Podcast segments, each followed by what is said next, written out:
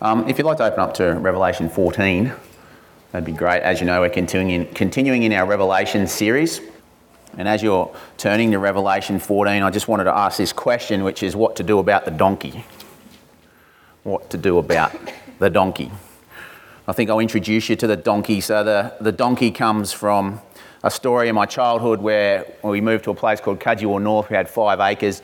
Mum and dad were into this kind of sustainable farming idea and had all sorts of animals and bits and pieces and you know nice nice garden, veggie garden, veggie patch, all that kind of stuff. And they decided to get a donkey. I can't remember its name. I don't really want to remember its name. It's a bad memory. Uh, it was a fully grown donkey. And when we first got it, we went, oh wow, look, it's got a cross. You know, some donkeys have a cross on their back, certain types of donkey. I don't know if you knew that. People think it's where Jesus sat or something. I, I don't know if that's true or not. Anyway, this donkey didn't have much to do with Jesus at all, as far as I can tell. Um, so, of course, we tried to ride the donkey, and I keep calling it a him, but it may well have been a her. I don't really remember. Uh, and this donkey was just crazy. Sometimes it was just crazily misguided to just gallop off for no reason. Other times it just stopped and just would not go. Um, so my uncle, who shall remain nameless to protect the guilty, basically came up and said, Well, I'll show you how to ride this donkey. So he jumped on the donkey, and the donkey didn't do anything. The donkey just sat there. He was trying to get it to go. It wouldn't go finally it just darted off, crazily galloping away with him holding on for dear life, and then finally he just fell off the back and hurt his shoulder and he came limping back, going, That donkey's crazy. That donkey can't be controlled. Um, now, you may think donkeys are small, but they actually can grow to about, you know, four, or 500 kilos. So most of us aren't more than 100 kilos. So if you're on a donkey, and the donkey decides to take you and your 80 or 90 kilogram frame somewhere, uh, you don't have much say in that generally. So that's the donkey. So the characteristics of the donkey, as I remember, I'm sure not all donkeys are like this, but just go with me because this is how I remember this donkey. Crazily, angrily misguided at times, just galloping off in a crazy direction. And other times, just pretty much apathetic and lazy, complacent, not wanting to move from its nice little snug spot. In the end, we sold the donkey uh, and got rid of it. But I just want to put to you that you've probably already encountered the donkey this morning in the way that I'm going to use it. Because what I want to do is I want to use the donkey as a bit of a picture of what the Bible calls the carnal nature or the sinful nature. So in Romans, we're told that nothing good lives in me. This is Paul speaking to the Roman church. He says, Nothing good lives in me. That, like, this, is, this is Paul, a great apostle, you know, really cool guy.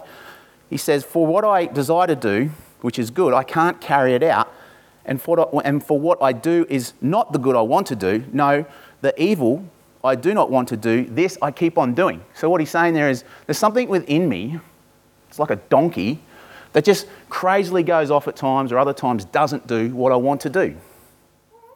Later, he says that those controlled by the sinful nature cannot please God. So, what I want to do today is I want to introduce the donkey, the sinful nature, to Revelation 14. Okay? So, like I said, you've probably already encountered the donkey, the sinful nature. Look, I, I'll just be honest, before when Andrew said, let's split up into groups, I was like, oh, do we have to? That's the donkey. Donkey doesn't want to do that. Donkey just wants to sit there nice and quiet. Um, maybe there was a bit of anger at home this morning. That never happens before church, does it? A bit of frustration. Everyone's full of the Spirit, love, joy, peace, patience. You know? Maybe there was a bit of an argument. Maybe there was a bit of impatience. That's the donkey the donkey. Maybe there's even, you know, I didn't want to come to church this morning. That's the donkey as well, the sinful nature. And so, what I want us to do is I want us to pretend that we're riding this 500 kilo donkey, right? You're the rider, you've got a mind, you've got a heart. You want to, you know, as a Christian, you want to follow God and stuff, but you've got this donkey to deal with, this crazy donkey. And so, what I want to do is I want to introduce it to Revelation 14. You might say, Adrian, what are you doing going on with these crazy metaphors again? I actually got this one from the Bible. Um, it's from, from the Psalms where it says, God speaking, and he says, I will instruct you. It's, it's a beautiful psalm, actually. I encourage you to read it, Psalm 32, another time. And just a little caveat here. Today I'm going to crisscross across the Bible as we read through Revelation 14, and you're going to read certain bits. You're going to, I want to read more of that. And, and you'll be tempted to keep reading it while I'm speaking. But I just ask that you don't do that. Um, you come back to it throughout the week, because otherwise you're not going to get the general flow of where I'm trying to go with all this. So if you could just bear with me on that and then just read it throughout the week, get into it yourself. As Andrew was saying at the start, you don't want to you don't want to uh, deal in a counterfeit God, in a counterfeit gospel, in a counterfeit word. You want the real stuff. So get into it yourself. But just please bear with me because this is a, a dedicated time where I get to hopefully serve you. So bear with me on that. But Psalm 32 says, I'll instruct you and teach you in the way you should go. I'll counsel you and watch over you. And then the next bit, it's so interesting. Do not be like the horse or the mule, which have no understanding, but must be controlled by bit and bridle, or they'll not come to you. That's why I'm likening the sinful nature to the donkey, to the mule. So let's introduce it to Revelation. I'm going to read Revelation. We're told at the start of Revelation that blessed is the one who reads, a word, uh, reads aloud this word. Blessed is the one who hears this word, and blessed is the one who does this word. So I'm just going to read it aloud. Listen to it. You're going to hear some very vivid, intense, shocking pictures. And most times, what most preachers, I think, try to do uh, is try to say it's not as bad, or they go to the opposite extreme and just kind of revel in all this kind of violence and stuff that's happening. I, I don't want to do either of that. Uh, what I want us to do is, I really want us to listen to God. I want us to be aware that there's a donkey within us that doesn't want to listen, okay? And I want us, again, to think through what it means for the sinful nature, for the donkey to meet Revelation 14. Maybe I'll pray first before I read. Father, uh, resuscitate our hearts. Do not let the donkey have its way within us. We acknowledge that there is no good in us, in and of ourselves. We acknowledge that we are in desperate need of rescue, redemption. I'll be frank, I, I don't understand why we have to keep on living with this sinful nature, with this, you know, these wrong desires at times, these selfish desires, these destructive desires, these things that wreck relationships, wreck the world. But Lord, you've chosen to live with us and in us anyway. And that is incredible. And I thank you. So, Lord Jesus, Holy Spirit, move and enable us to be your people, that, that we would be taught by you. We wouldn't be like the, the mule, the donkey, the horse that needs a bit and bridle, but we would listen with soft hearts in Jesus' name. Amen. So, Revelation 14. I'm actually going to start from the last verse of 13 because these few chapters actually all flow together in one chunk of text, really. Um, so last week we heard, or sorry, the last time we heard about 666, and really this is a continuation of that. So it says in verse 18 of chapter th- uh, of the previous chapter, um, sorry, verse 18 of chapter 13.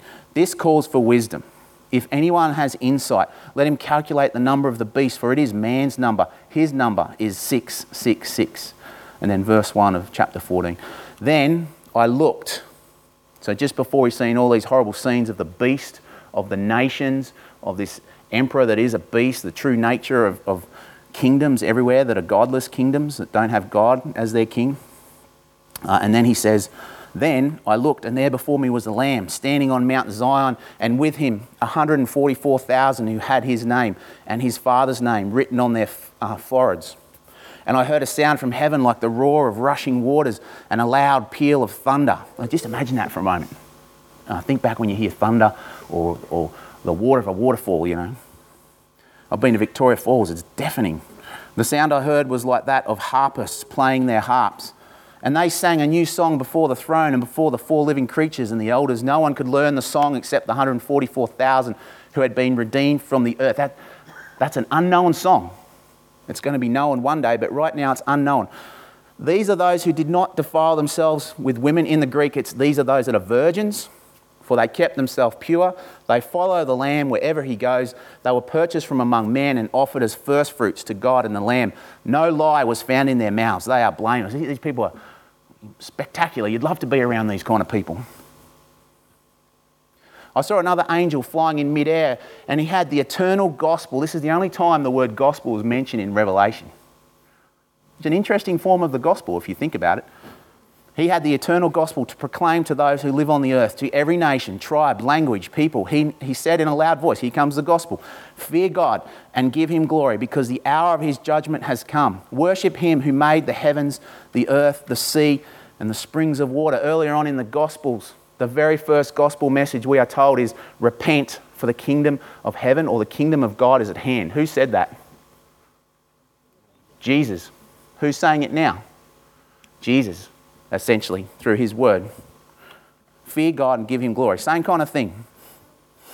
The judgment's about to come, the kingdom's about to come. A second angel in verse 8 follows and says, Fall Fallen, fallen is Babylon the Great, which made all the nations drink the maddening wine of her adulteries. Then, verse 9 a third angel followed them and said in a loud voice, If anyone worships the beast and his image and receives his mark on the forehead or on the hand, he too will drink the wine of God's fury, which has been poured full strength into the cup of his wrath. We're going to learn more about the cup of his wrath.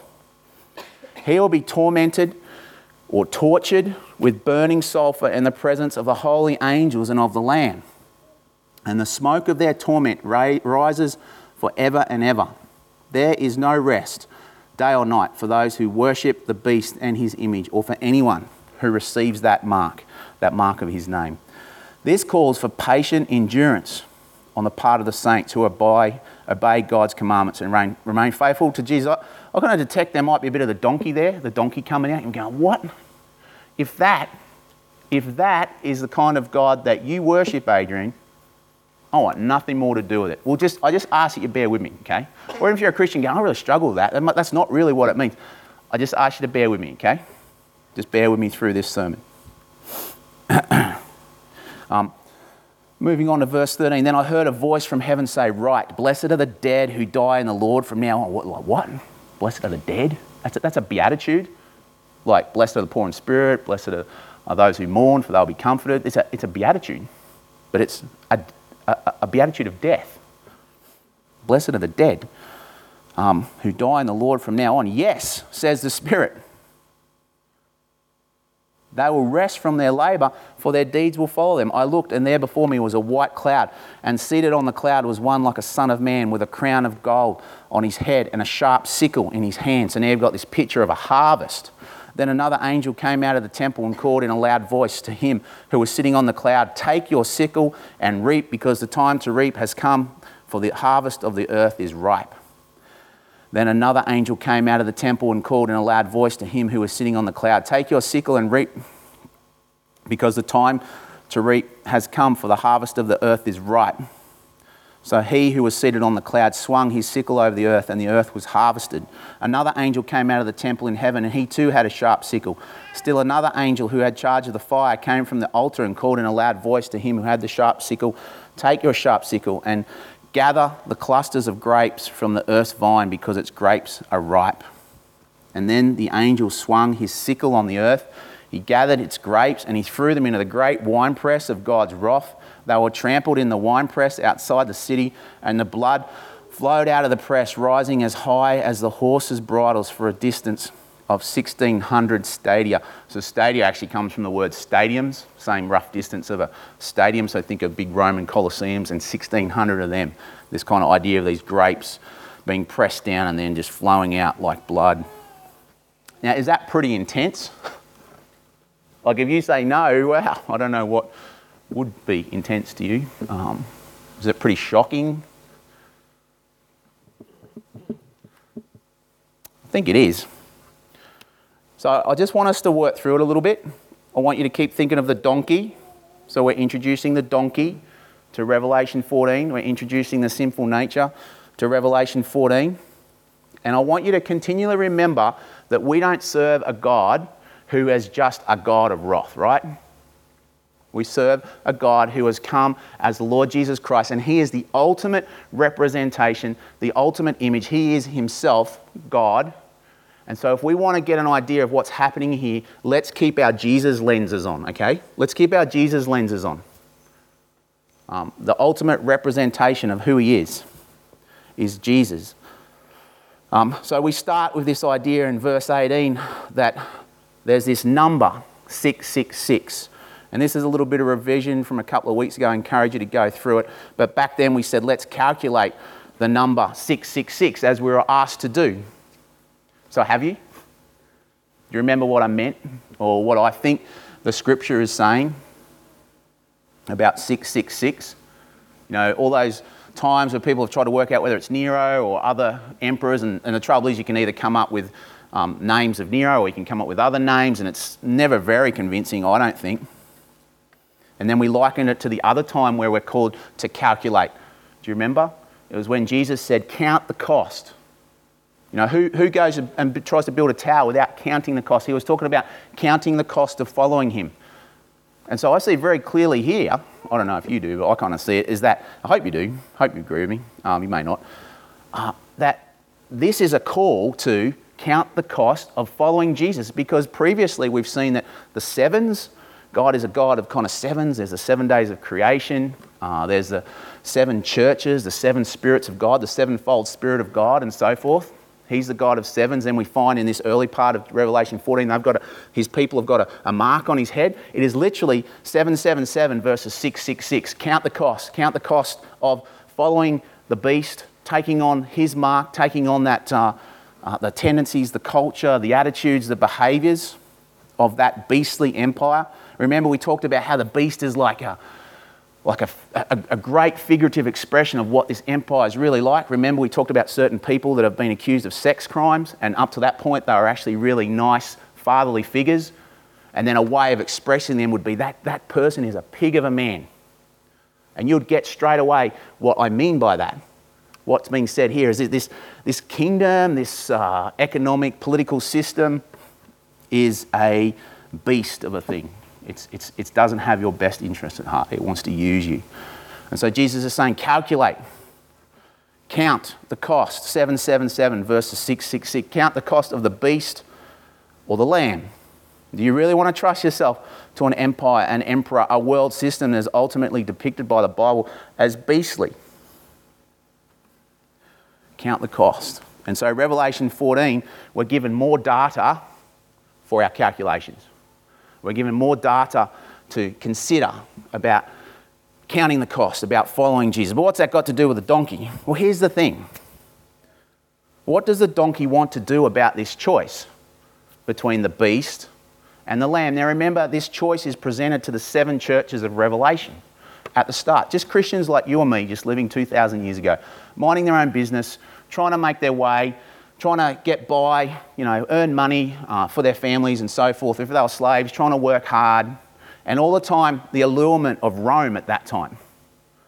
The allurement of, of all the things that Rome eventually became guilty of, all the travesties that Rome became guilty of, that's constantly there in front of them.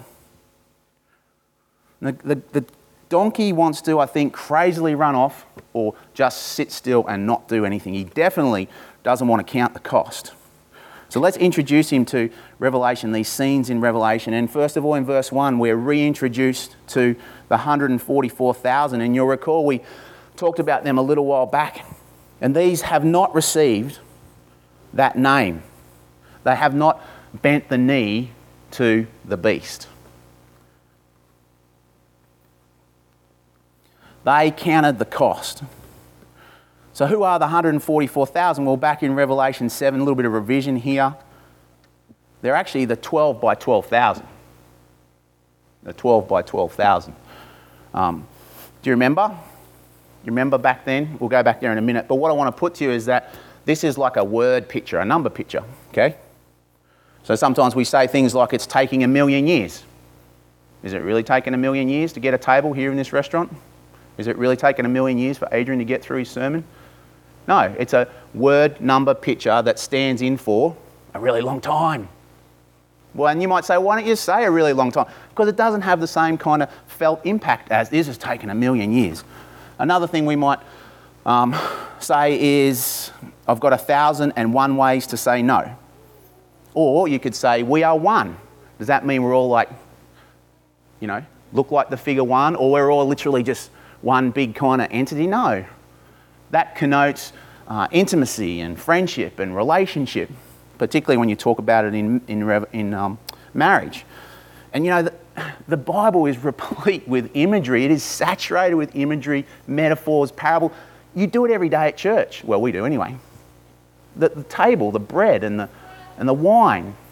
We talk in language that is full of rich metaphors all the time in church circles and, and outside.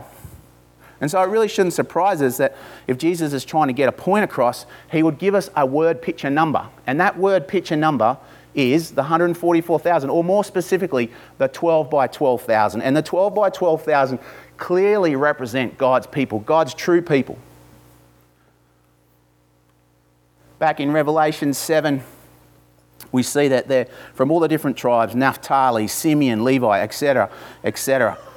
Over and over again, uh, we're told that these people are the, the true Israel of God.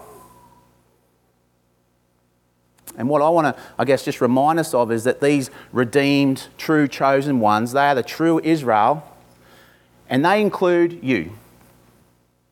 I really believe that because if you go back to Revelation 7, just go back there with me now. Back to Revelation 7, verse 4. That's the first time we're introduced to the 12 by 12,000. And do you remember from a few weeks ago what happens there? In verse 4, John says, I heard the number of those who were sealed. And then it goes through 12 by 12. So he hears, he hears them announced. So, so he may have his head down, he can't see them yet. Um, he hears them. And what happens next when he puts his head up? What would you expect to see? If I said 12 by 12,000, what are you expecting to see roughly or precisely? You're expecting to see 144,000, aren't you? But what happens in verse 9? So he's heard, now he looks. He looks up, and instead of seeing 144,000, what does he see? Millions. Millions from all nations. In verse 9 it says, I looked, and there before me was a great multitude that no one could count from every nation, tribe, people, language.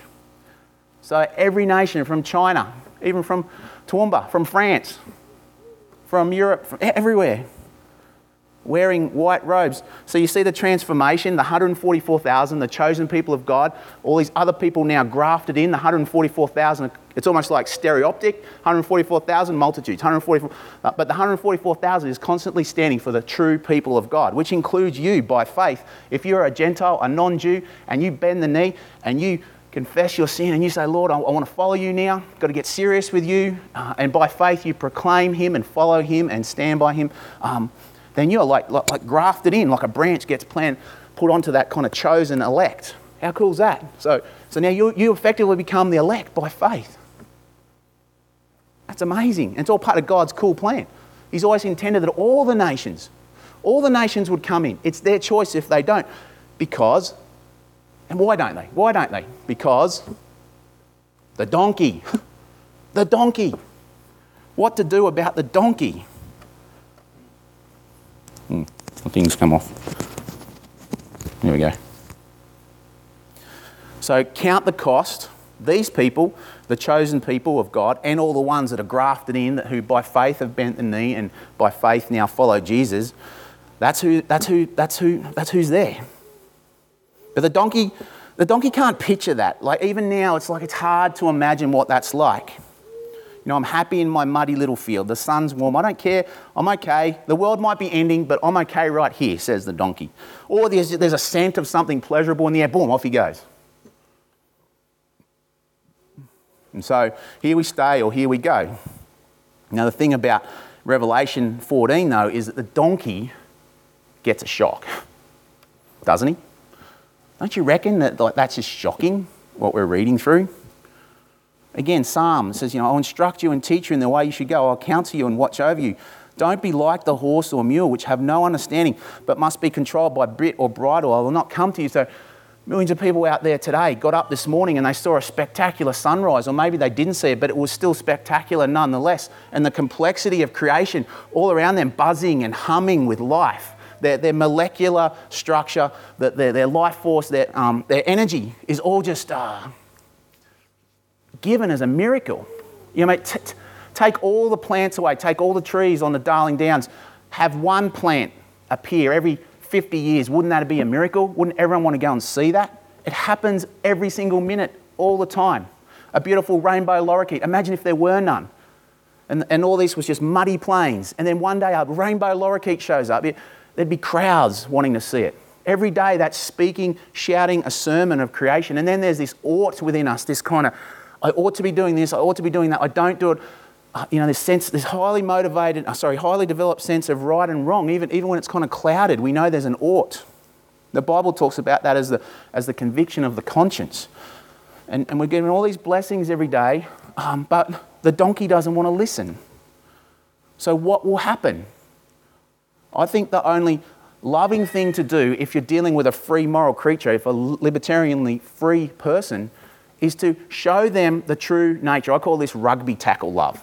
So I imagine someone running towards a cliff face, and I come running up. I'm going, stop, stop, stop. There's a cliff, and they go, good on you. I'm an expert in cliffs. I'm telling you, I know this area. Like I've lived here for 50 years. Yeah, good on you. So the loving thing for me to do is run and dive and grab them and take them down hard.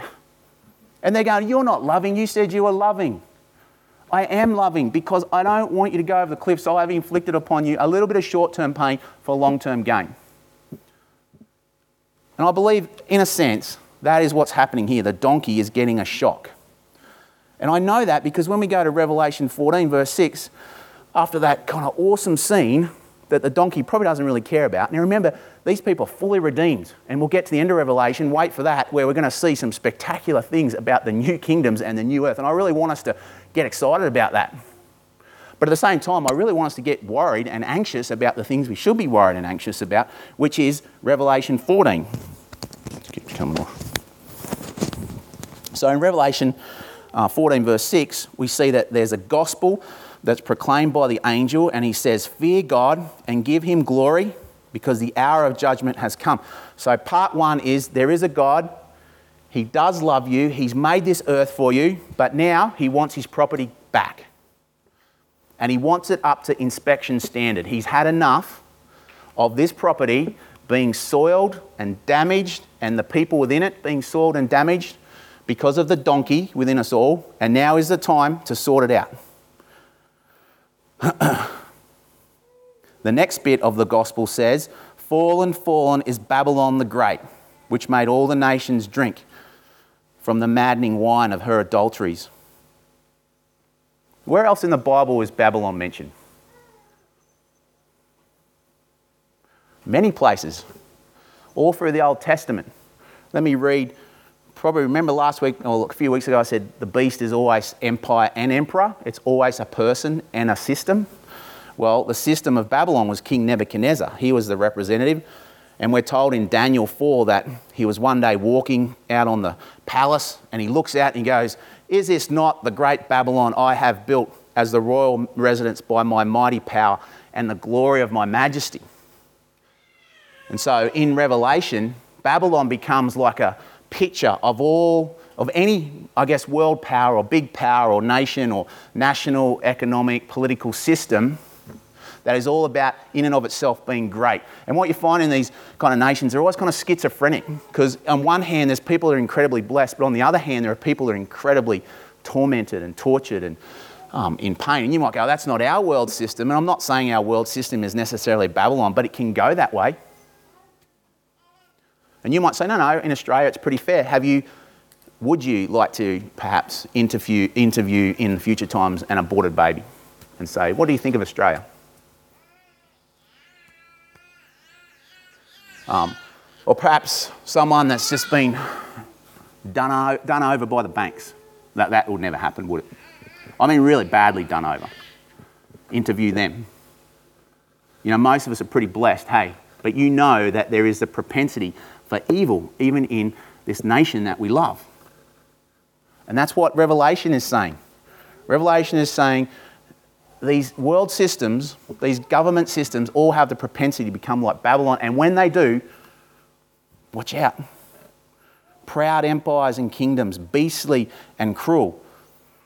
And so, the reason that we want to repent of that is if we put our hope in a world system, an economics, if you put your hope in Australia, as your sole hope.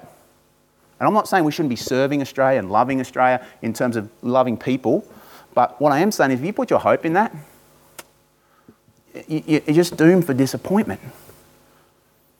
Because it's not going to last, and the reason it's not going to last is because it has this inexorable pull towards evil. And then he says, if anyone worships the beast in verse 9, and his image, and he receives his mark on the forehead or on the hand, he too will drink of the wine of God's fury, which has been poured full strength into the cup of his wrath. He will be tormented with burning sulfur in the presence of holy angels and of the Lamb. So, what does the donkey do with that? Now, what does a donkey do with like an incredibly vivid, horrific, terrible picture of those that take this mark, that bend the knee? I don't know about you, but as I read this, I, I get the feeling I've got to do something about the donkey. I've got to take the donkey seriously. I can't be mucking about with the donkey. And it's interesting because earlier in the Bible, Paul says the same thing that there's nothing good in me. You need to crucify the sinful nature. That means, I think, every day we're aware of the donkey, every day we're coming to Jesus, we're repenting of any sin, and we're open, open to change, open to um, repentance. Mm. This is not good in terms of I, oh. Can you still hear me, right? Yeah, right. Um, so, so yeah. So I guess with a donkey, you know, as it says, don't be like the horse or mule, which have no understanding, but must be controlled by bit and bridle. They'll not come to you. What I'm seeing here very clearly is that God is saying there is something really, really terrible about the donkey and letting the donkey have its way. Now, you might go, this imagery, this picture. Now, I, I, don't, I don't know exactly what's going on, okay? But we use words all the time to convey powerful emotion, don't we? So let's say you break up with someone. Sometimes we'll go, it was like they ripped my heart out. Now, you could, isn't that a, that's a powerful picture, isn't it? I mean, it gets to be a bit of a cliche if you say it over and over again. However, it is a powerful picture, isn't it? You could, again, you could say, Adrian, why don't you just say they really upset you? Is that the same? Does that convey head and heart truth? I don't think so. It'll convey a head truth, but not a heart truth. And we are head and heart people. And what is happening here is God is saying to us, He's saying to the donkey within you, He's saying, there is something so terrible here, it is like ripping your heart out. It is tormenting, torturing. Do not bend the knee to Babylon, because if you do, then there is hell coming. You know, hell has been conveyed in so many different ways. There's been debates in recent times. Um, but whatever it is, it, it's like having your heart ripped out. It's like being gutted in all the worst possible ways. And a loving God will not leave us that way. Us libertarianly free people to choose, who must choose, He's not going to leave us he loves us too much not to show us the true nature of our belief systems when we put our hope in the beast, when we put our hope in anything else apart from God. And then in verse 12, he says, This calls for patient endurance on the part of the saints who obey, who obey God's commandments and remain faithful to Jesus. So you've got those that don't, you've got those who let the donkey have its way, and then you've got those that through patient endurance, they obey God's commandments and they remain faithful to Jesus. That, that, that's the call of Revelation. That's the do the words part. Don't cave in, don't sell out. And he says, Blessed are the dead who die. Death is not the worst thing for you at all. What you just saw before is. The worst day of your life, as I've said before, becomes the best day of your life if you belong to the Lord. And heaven isn't a mystical place, it's a real place. Like I said, um, the new heavens, the new earth, oh, it's going to be superb. And we'll hear more about that later on. But notice in verse 13, he says, They, the blessed that are, are dead who die in the Lord from now on. Remember, he'd be talking to the seven churches of Revelation at the start, and, and they were facing a lot of things. They're dead now, they're gone. But they're blessed if they died in the Lord. Because it says they will rest from their labour and their deeds will follow them. Imagine that rest with like a, a super body, a non dandruffy, smelly, um, ignoble body, a non weedy, uh, non thorn like or thorny world, new heavens, new earth. It's hard, isn't it? Because the donkey within us just doesn't get that kind of thing. but I'm so thankful we've got this truth here. And I just encourage you, you know, go through maybe this week as a bit of homework and look at all the times uh, heaven is mentioned, the new heavens, new earth. Look at uh, Revelation sort of 20 through to 22. Look at 1 Corinthians 15. Look at Jesus' parables about the kingdom. Just go, oh, I want to I, I want to soak myself in pictures and sensations and feelings of heaven because it's blessed. But the donkey doesn't get it. He's like, no, no, give me Babylon. It's got to be better than dying, but it's not because sooner or later Babylon will sell you out. And even if it doesn't, your own body will sell you out when you get old and you can no longer enjoy those pleasures and so forth.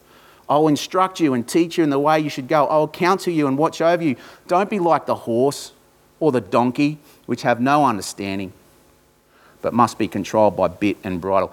And so, in this last part of Revelation, it is set up like a harvest. And you might go, What is this all about? Like most of Revelation, it is referring and drawing from imagery elsewhere in the Bible. Is there anywhere else where a time of judgment is conveyed in the form of a harvest? Can you remember? I've got all the answers because I prepared. So, uh, so Luke 3 says, John answered them all, so John the Baptist, I baptize you with water. We always like to quote this one, but we don't quote the next one. But one more powerful than I will come, the thongs of whose sandals I am not worthy to untie. He will baptize you with the Holy Spirit and with fire. And here's the next bit His winnowing fork, so it's a, it's a harvest, is in his hand to clear his threshing floor and to gather the wheat into his barn. The wheat is good, but he will burn up the chaff with unquenchable, unquenchable flame, unquenchable fire. So, what we see now in Revelation 14 from that is an expanded uh, parable or story of what this end time judgment will be like. And it uses that I feel gutted, you tore my heart out kind of language. And it's designed, I believe, to shock the donkey. It's designed to make you feel it. So, what I want you to do this week, as well as looking at pictures of, uh, of heaven and the new heavens and the new earth, is come back to Revelation 14 and just read through it slowly, perhaps in a quiet place acknowledging that sinful nature within you. Acknowledging, though, also that behind this is a God who has died for you and loves you, and we'll talk about that in a tick. But what I want to do here is I just want to simply read through this very powerful imagery. I kind of want to get out of the way of it in a sense. I just want you to listen to it. And I just, uh, I just ask, Father, that you would um, speak deep into our hearts, resuscitate our hearts. Don't let the sinful nature have its way within us.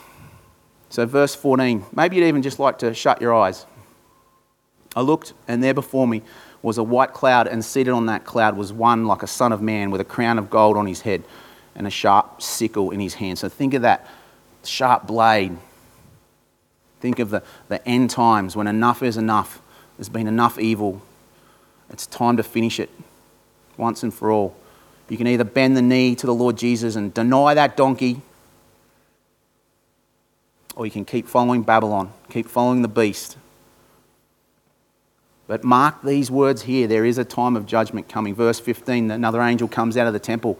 He calls in a loud voice to him who's sitting on the cloud Take your sickle and reap, because the time to reap has come. The harvest of the earth is ripe. So he who was seated on the cloud swung his sickle over the earth, and the earth was harvested. Just think of that massive blade just swinging down, whatever that represents. The horror of it the sudden stop and the sudden ending of the world. Another angel came out of the temple in heaven, and he too had a sharp sickle. Still, another angel who had charge of the fire came from the altar. Notice they're all coming out of the temple, out of that holy of holies. And God's judgment is always an expression of his, of his holiness. No one wants little kids to keep getting abused. No one wants um, children to be horribly abused. No one wants injustice economically.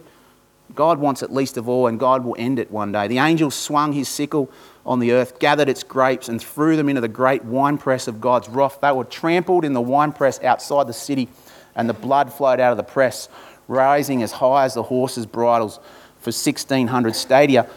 Um, it's interesting because this was a very, uh, maybe not common, but at least a well known image when uh, the Jews were slaughtered by the Romans, by the beast, by the empire.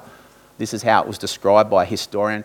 They murdered, they murdered the people of Bethair continually till a horse sank to its nostrils in blood, and the blood poured into the sea to an extent of four miles. And if you think that that town lay near the city, do you not know that it was 40 miles away? So, again, very vivid, intense language of judgment and of war. This is actually an image of war where people have killed each other. And so, even as, you know, emblematically the sickle falls and the grapes, it's, it's all about war. We've seen that earlier on in Revelation where forces are unleashed. And this idea of the cup of God's wrath, oftentimes people, it's interesting because it, it's the image of, uh, you know, you're at a party drinking lots of wine, having a good time, but that wine that you're drinking represents uh, unfair, unjust economic labour. You haven't paid the workers and you're drinking their wine. Or uh, it then, you know, keep it G rated, but uh, it then represents, you know, the things that happen after a party like that. You know, where, where relationships are broken, women are not treated well, men are not treated well, uh, all that kind of stuff. And so, what actually happens is it's like God, in His judgment, gives you what you want. You wanted all that, now you get to live it out. And the way it's lived out is in people yearning, hungering, the donkeys now starting to war because donkeys can't get along. They never get along. Well, I don't know if they do for real, but you know what I'm saying. The sinful nature can never get along. And so now you kind of get what you've already, uh, or you reap what you've sowed. It's a terrible picture. And again, it's, it's demanding that we count the cost. We calculate whether or not we will serve the beast, take on his character, or whether we will serve the Lamb. And as I finish off this sermon, um, as I have uh, throughout 2017 with a reality check, I just want us to think and to consider again that donkey within us, that hardness that can be within us, that, that stubbornness. You know, if, if you're a young person, you're more open. If you're an old person, you may have become hard. You, your, your donkey may be, it's maybe not obvious, Maybe it's more of a case of just sitting there, not wanting to do things, not wanting to take risks anymore for God, getting judgmental. I was so challenged this morning reading my utmost for his highest. We are saying, do not judge. That's a part of what the donkey does too within us. There's always one more fact about a person that you're criticizing that you're not aware of it. Like all these donkey like behaviors, I just. Jesus says, Why do you call me Lord, Lord, and you don't do what I say? I will show you what he who is like, uh, he I will show you what he is like who comes to me and hears my words and put them into practice. So think of the 12 by 12,000 and the multitudes that have bent the knee to Jesus. You know who they are, how? Their deeds follow after them. Their deeds follow after them. You know who is not on Jesus' side by how? Jesus said it. You'll know a false prophet how? By their fruit. By their fruit. Your deeds are so important.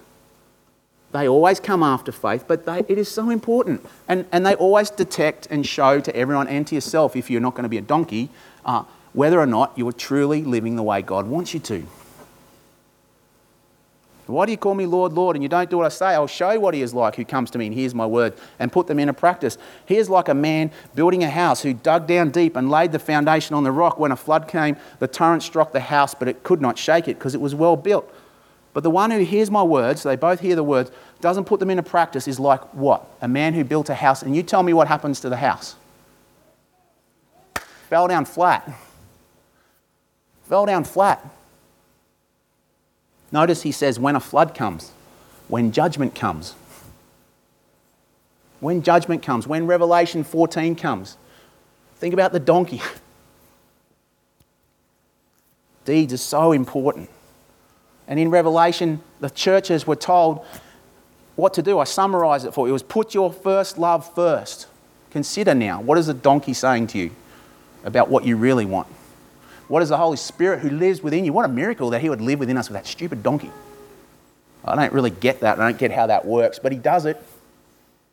So, the church at Smyrna, don't be afraid, be faithful. When I was doing my prep for this, I discovered the Bishop of Smyrna, and I think about the second century, sold out sold out to the Roman Empire at the time. They had, they had excruciatingly horrible times of persecution from the beast from Rome at that time. There's been many persecutions throughout the world since then, but the Bishop of Smyrna, he sold out. He, he poured out libation to the Roman emperor and to his gods. You know what that means? He had a cup, and instead of saying, No, I will not, I will not drink this cup or pour it out for you, because it is not Kaiser Kyrios, Kyrios, Caesar is Lord, it is Jesus, Christos Kyrios. Jesus is Lord. That's what many Christians said, but not all. Many actually sold out. One of the Bishop of Smyrna did. He poured out libation to the gods and he sold out. He caved in. And I, I don't even judge that guy because you know what? I could see myself there. If it's just me and the donkey, the donkey's going to cave in every single time. But you haven't been given a donkey. You've been given the spirit of the living God. Don't be afraid, be faithful, repent, is what Pergamum was told. Hold on, is what Thyatira was told. Um, you know, all these churches, all told to do something. Philadelphia, go through that open door. I know your deeds. I've placed before you an open door that no one can shut. I know you have a little strength. That's me. That's me. My, my brother says, That's me. I've got such a little strength. Oh. And yet, he that is within me is more powerful than the one that is in the world. It's awesome. Don't sell out. Don't cave in. You know, Sardis, wake up. Wake up, donkey. like Shrek. Um, wake up, strengthen what remains and is about to die for I have not found your deeds complete. Um, and then finally, Laodicea, repent, don't sell out, don't cave in. Um, I will teach you and instruct you in the way you should go. I will counsel you and watch over you. Don't be like a horse or a mule, which have no understanding, but must be controlled by bit and bridle. And finally, we come to this idea of the cup of God's wrath. Now, I find it incredible. I don't know if you do, but every time I preach and then roll straight into communion, there's this like new insight that I have about the Lord's Supper. It's just so cool. Or maybe it's one that I had ages ago and I forget. But anyway, um, but this one, if you think about it, I'm going to watch a video and actually, BJ, if you could take care of the volume.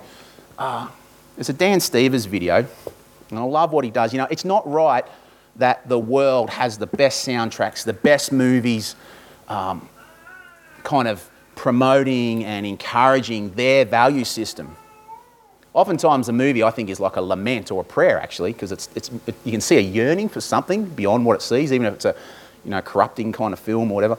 Um, but it's not right that they've got the best soundtracks and the best bands and the best orchestras and the best symphonies. And, uh, and so I look forward to that day when everything's kind of set right in that way. But in the meantime, you get a little picture here with this video of what happens when someone really wants to bend the knee and worship with their talent. And so you get an awesome soundtrack, I think, awesome words, all aimed at our great and glorious and very superb Lord Jesus Christ. And so I want us to think about this idea of the cup of God's wrath, and this is what I want to finish off with because when it talks about stamping out um, kind of the, the, the winepress of God's wrath, uh, who, who has already bled for us? You know? Who, who has already died for us? It's, it's the Lord Jesus. So, this, this is why God's wrath, in a Christian sense, is so much more poignant and has so much more of a cutting edge than in an Islamic sense. Not that a Buddhist would talk so much about that, uh, or a Hindu sense. You know why? Because when it finally gets the time of judgment, he himself has already been judged. He himself has already died and bled horribly. This is why no one can ever say, even with this bit here, it's completely unloving and rubbish and blah, blah, blah, because the story behind that is the Lamb the crucified lamb. And so, this cup of God's wrath, just watch the video, but the whole sense of it is, is that the cup of God's wrath, the fifth cup of the Passover, has already been drunk by who? By Jesus. You don't have to drink this. Tell that donkey, I don't have to drink today of this cup of God's wrath because I'm going to drink of the cup of God's grace represented here in this communion table. You know, I get goosebumps every time I see that empty cup just fall. Um, I might put a link to it online because obviously can't show the video online, but those four cups sanctification, deliverance, redemption, uh, protection, and then the fifth cup, uh, just the, the cup of God's wrath. You know, just think about that for a moment. God creating human beings, creating free, libertarian, wonderful people in the image of God free to choose, knowing, knowing that they would choose evil, choose wrong, choose against him, choose just to live a complacent life as though he doesn't exist, and all the things that would then happen, and then choosing to drink that cup of wrath before he even created. That's just mind blowing. So that he could redeem, redeem you, the true people of God, the 12 by 12,000 grafted in. What an amazing thing. So, as we come to the communion table today, just consider that. Consider those four cups, the fifth cup emptied, and drink from God's grace. Drink deep. Father, as we come before you and your table that you have set before us, there have been heavy and weighty words and shocking words, but we don't want to shy away from truth. If you are crash tackling us and keeping us safe from some deeper and more horrible thing, then I pray, Father, that you would um, convict our hearts, resuscitate our hearts. And we thank you for the cup. We thank you for the bread. We thank you for your body broken and your blood spilt for us. In Jesus' name, amen. So come, enjoy. If you need to, repent. If you need to, get yourself, no, wrong. Let God work in you. Tell that donkey no. Open up, orientate on Him and come and drink. This is for sinners. It's not for perfect people, but it is for repentant people, humble people. So come and partake and enjoy with us the Lord's Supper. We'll keep the cup and uh, drink that together.